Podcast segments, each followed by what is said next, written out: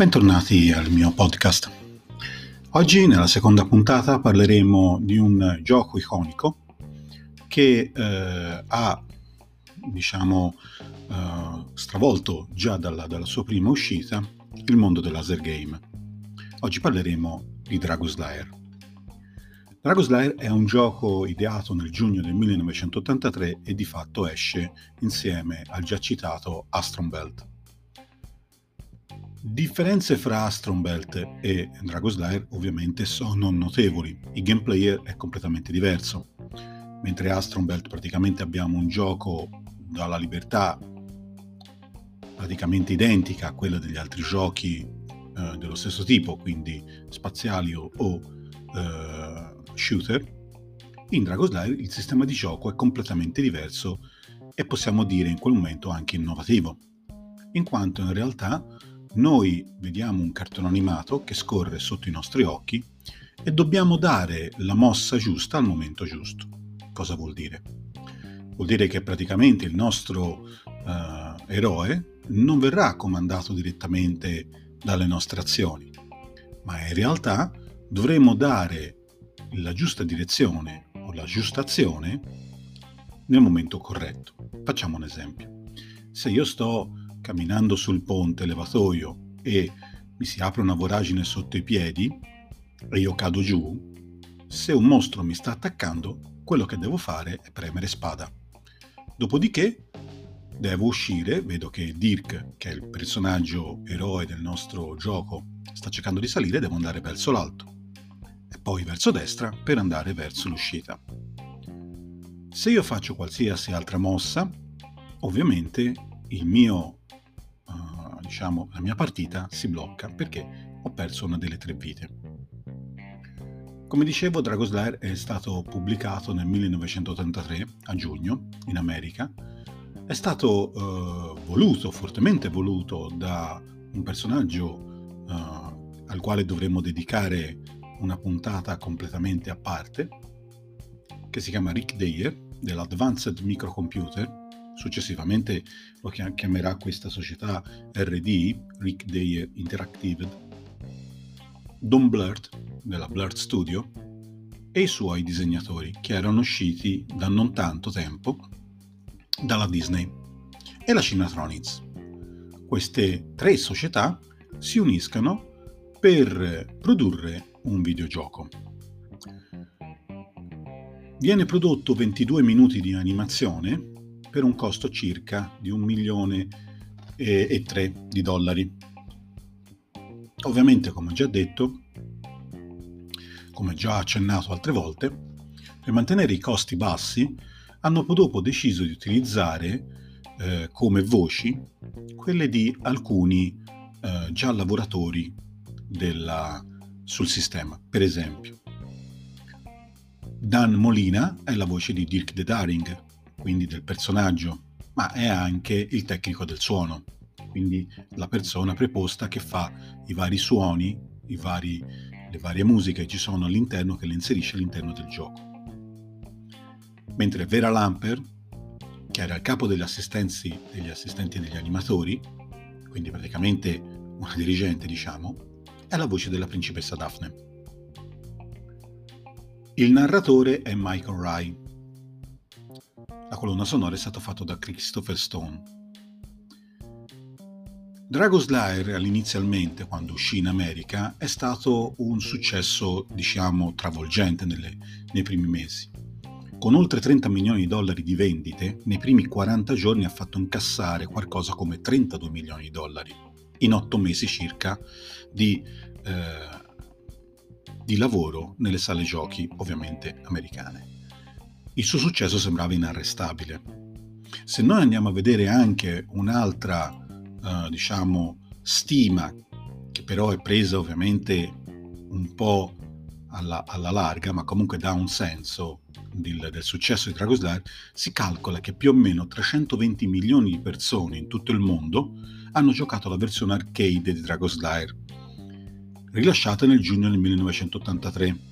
Quindi stiamo parlando di quel periodo, cioè degli anni in cui era in successo. Infatti Dragon Slayer non arriva soltanto in America e lì rimane. In realtà Dragoslair viene dopo licenziato quasi subito da altre società per altri mercati.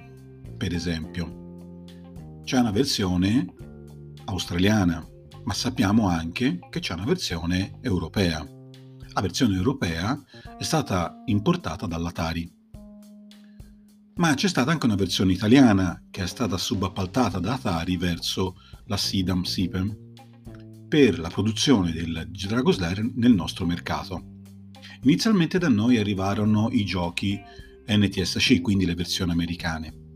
Successivamente l'Atari produrrà una scheda che in realtà è sempre prodotta dalla Cimatronics, quindi non è costruita dall'Atari, mentre il mobile sì, quindi il legno sì, ma non l'elettronica della scheda madre, in versione PAL. Perché? Perché Atari aveva degli accordi come componentistica con la Philips e la Philips, essendo in Olanda, aveva la possibilità di fornirgli dei lettori, ma questi erano in formato PAL.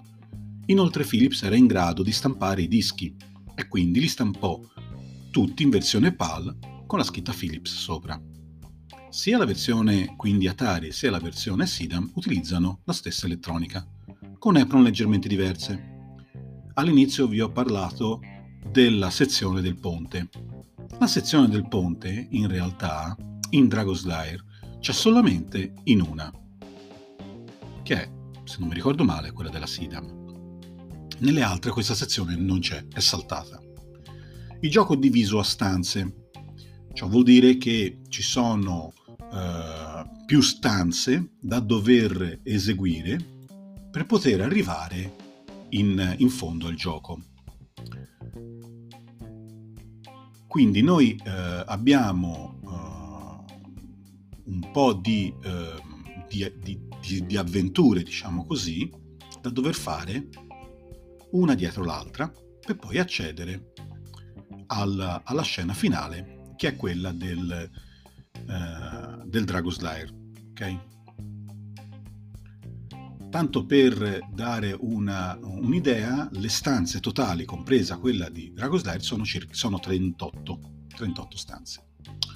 Ognuna di queste deve essere finita con una sequenza di mosse predefinita e alcune di queste stanze sono denominate a specchio, ciò vuol dire che in una sequenza esattamente uguale alla precedente, per esempio prendiamo il, l'ascensore, quindi noi che cadiamo, All'inizio vediamo il personaggio sulla destra che deve saltare sulla sinistra.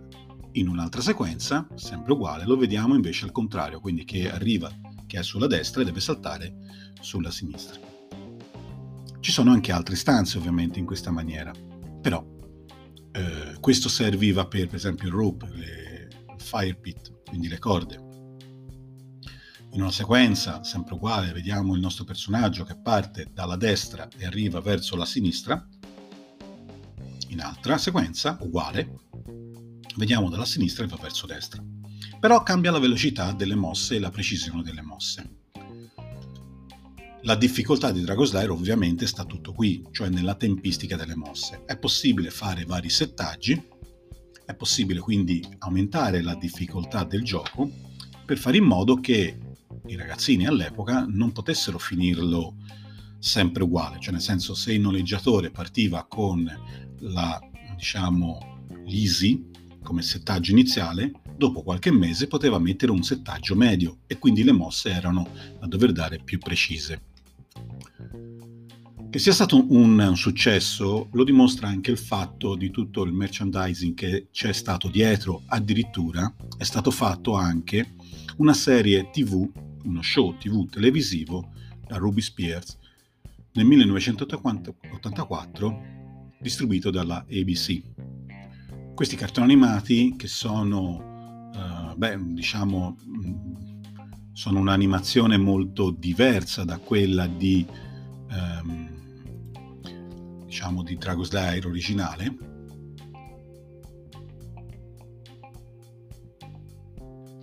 la Dragon's Lair originale mandati nel missili l'8 settembre del 1984 e finiti il 20 aprile del 1985, sono circa 13 episodi. se non mi ricordo male, 13-14 episodi, quindi non tantissimi episodi, che però ricalca un po' l'idea del gioco. Tant'è che eh, in alcuni momenti c'è Dirk che pensa quel, all'azione che potrebbe fare e alle, diciamo, contromosse, cioè nel senso cosa faccio? Vado ad attaccare il nemico saltando la corda, colpendole con la spada? No, perché potrebbe succedermi questo e quest'altro. Allora potrei fare quest'altra cosa facendo... E si vede la sequenza co- come se la immagina Dirk e quale delle due o delle tre in realtà sembrerebbe la più giusta, per poi ovviamente fare la più giusta.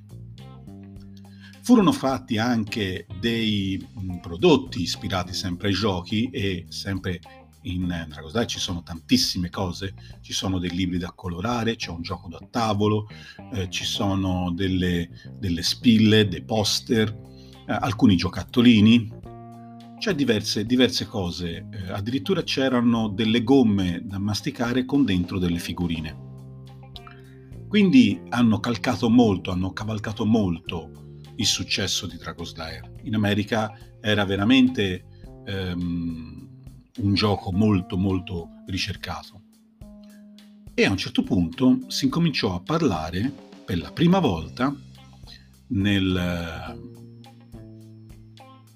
84-85 del film Dragon's Lair The Move, progetto dell'84, del quale è stato reperito, ritrovato anche lo storyboard, grosso modo, dell'avventura di, uh, di Dragon's Lair classica, eh, diciamo, storia del cavaliere senza macchia che inizialmente impara a essere il cavaliere, dopodiché va a salvare la principessa dalle grinfie del cattivo di turno che, amm- che ha messo uh, Daphne, la principessa, all'interno di un castello protetto da un drago che è Singe. È la stessa storia che troviamo in Dragon's Lair. Infatti abbiamo Dirk the Daring che va a salvare la principessa Daphne dalle grinfie del cattivo Singe Drago all'interno del castello, all'interno delle segrete, tra l'altro piene di oro, dove un mago cattivo ha preso la principessa e l'ha imprigionata lì. Ovviamente il gioco eh, dopo un po' diventa più facile, cioè una volta che io ho imparato tutte le mosse, effettivamente, un po' come un gioco memory, diventa più semplice da finire. Ed ecco perché eh, in, hanno cercato di complicare via via il gioco. Come hanno potuto fare questo? Parlando della versione sempre americana, quindi sempre della versione originale iniziale, sono state fatte più, di, più modifiche di EPROM per cercare di dare più difficoltà e quindi essere più difficile da finire. Saltiamo la revisione A, che in realtà la revisione A e la revisione B furono fatte perché da un tipologia di lettore si passò a un altro, inizialmente Dragoslayer americano, fermo restando che utilizza sempre i laserdisc con il tubo laser caricato con gas HENE, ma all'inizio utilizzava un lettore PR7820 che era molto lento, per poi passare a un lettore Pine LDV1000 molto molto più veloce. Quindi la, la EPROM revisione A e la EPROM revisione B in pratica è il cambio del set di comandi tra i due lettori. Ma se noi andiamo a guardare anche le successive revisioni scopriamo che ce ne sono la C, la D, la E, la F e la F2. Quindi ci sono diverse revisioni per cercare di ovviare al problema di semplicità del gioco, che ovviamente complicava, migliorava, toglieva anche alcuni pachi di, di programmazione, ma migliorava eh, e, e aumentava la difficoltà di gioco. Parlando quindi della versione Cimatronics, come era fatto? Un cabinato di colore nero, tra il quale in realtà già recuperato da un altro eh, mobile che era già di produzione della Cimatronics, viene modificato, adattato e messo fuori sul mercato. La sua forma abbastanza semplice, fu ricalcata in tale e quale, tranne che per la curva alta, in, nella versione Cinematronics la curva in alto dove c'è il marquis, cioè la, l'insegna di presentazione, è un, uno stondo molto più morbido, nella versione Atari invece è un po' più angolato, ma i mobili sono pressoché identici, fatto fuori il fatto che la versione americana ha il punteggio a LED rossi di fronte al giocatore, mentre la versione Atari avrà il punteggio sovrampresso sullo schermo nella famosa schermata blu. Sarà così anche per il Sidam, che in realtà però ha un mobile squadrato, molto squadrato, con le scritte Laser Vision, eh, Laser Game, scusatemi, sui, sulle fiancate in rosso. La versione poi SIDAM avrà anche quello che viene chiamato dalla SIDAM stessa il cappello, cioè un adattatore da montare sopra il mobile per montare un monitor 19-20 pollici per dare la possibilità alle persone dietro di poter goderne dello spettacolo, perché così attiravamo più persone all'interno della sala giochi. Non è un'idea nuova in effetti, ci sono già stati altre volte altri videogiochi al quale è stato messo sopra un monitor o comunque un televisore per far vedere il gioco mentre era in esecuzione. Ma qui la spettacolarità ovviamente era molto molto più elevata, in quanto il cartone animato attirava effettivamente moltissime persone. Anche la versione Atari, che abbiamo ripetuto, che utilizza un diverso uh, setup di elettronica, però la scheda madre viene comunque prodotta dalla Cinematronics. Nella versione americana abbiamo detto che c'era l'LDV 1000. Nella versione invece Atari quindi poi SIDAM, abbiamo invece un lettore, abbiamo detto Philips, il famoso e funesto 22VP932. Apriamo una parentesi su questo lettore. Questo lettore, voluto da Atari, è purtroppo il punto debole di Dragoslav, Atari e SIDAM. Perché? Senza stare molti in, in tanti tecnicismi, diciamo che eh, ci sono molti difetti che questo lettore presenta durante sua, il suo funzionamento e anche il suo breve funzionamento. Ciò vuol dire che mentre sta funzionando spesso si blocca, cosa che non succedeva sul Pioneer LDV1000. Il Pioneer LDV1000 è una macchina più prestante, più solida, con meno problemi, che con tutta probabilità riusciremo a fare tutto l'arco dell'anno e forse anche qualcosa di più senza dovergli fare praticamente che non la manutenzione standard, pulizia degli specchi, pulizia del laser, pulizia del disco. Invece nel Philips abbiamo molti problemi. Crepe sulla plastica della slitta, quindi del movimento che fa la, l'ottica su e giù, abbiamo delle possibili crepe, ehm, rotture di cinghie. Addirittura ci sono degli specchietti che per potersi muovere sono elettro, eh, mossi con elettrocalamite e delle calamite diciamo polarizzate. Queste calamite incollate sugli specchietti purtroppo si scollano e bloccano lo specchietto stesso, cosa che succede solo sul Philips, non succederà mai sul Pioneer. Sul Philips invece capita e quando questo capita il gioco non può funzionare. Ma i problemi non sono soltanto su questo, i problemi sono anche sulla stampa Philips del gioco, cioè il Laserdisc in versione PAL. Molto spesso i noleggiatori si trovavano un'immagine piena di pallini se non addirittura non poteva neanche più proseguire o si bloccava. Perché? Perché la stampa della Philips, a differenza di quella della Pioneer, saltava molti punti di controllo e processi di check e quindi il disco risultava di qualità inferiore già da nuovo. Quindi già da nuovo, dopo poco, un disco poteva rovinarsi o, come si dice in gergo, rot, rottarsi. Questo comportava il dover sostituire per forza questo disco che ovviamente non era a buon mercato, esattamente come il dover riparare il Philips 22 VP932 non era una cosa a buon mercato. Spesso i noleggiatori italiani, europei, compravano due lettori e più dischi, ma capite che l'ammortizzamento del, del gioco, quindi del costo del gioco, era più lungo tanto per dare un'idea, non sono sicuro delle cifre, ma vi do una misura di, di prezzo, Mi è stato detto da alcuni noleggiatori all'epoca che un Dragoslayer costava intorno alle 15 milioni di lire, mentre un Pac-Man s'era sul milione e mezzo, 2 milioni. Capite che ammortizzare 15 milioni di un oggetto ci vuole tanto tempo. Se poi questo si va, va in disuso più frequentemente, allora la cosa diventa ancora più complessa. E infatti la eh, diciamo nomea italiana del laser game uguale macchine che si rompono a guardarle è dato soprattutto da questo titolo, da Dragoslayer Atari o Dragoslayer Sidam. Molti noleggiatori scoprirono che i lettori Pioneer funzionavano meglio e in effetti alcuni addirittura importarono a proprie spese un Dragoslayer Cimatronics. Io giocavo ste- spesso a Dragoslayer dove, dove abitavo e il mio Dragoslayer era esternamente un Atari, ma internamente era un, un Cimatronics, cioè avevano tolto tutta l'elettronica della versione Atari e avevano messo l'elettronica quella Cimatronics.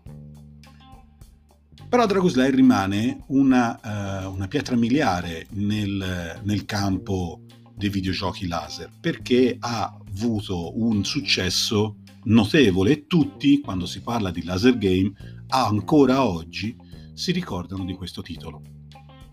Un titolo molto molto particolare, molti lo considerano il non gioco. In tante in tante occasioni ho sentito gente che l'ha denigrato, lo ha stroncato, ma poi alla fine, quanto pare, tutti lo cercavano. Perché dovete sapere che Dragoslayer tuttora su Steam, se lo volete acquistare, è ancora distribuito ed in vendita. Ed è l'unico laser game che ancora oggi si trova in Europa. Quindi cosa vuol dire? Vuol dire che Dragoslayer, per quanto venga disprezzato, in effetti viene anche molto apprezzato.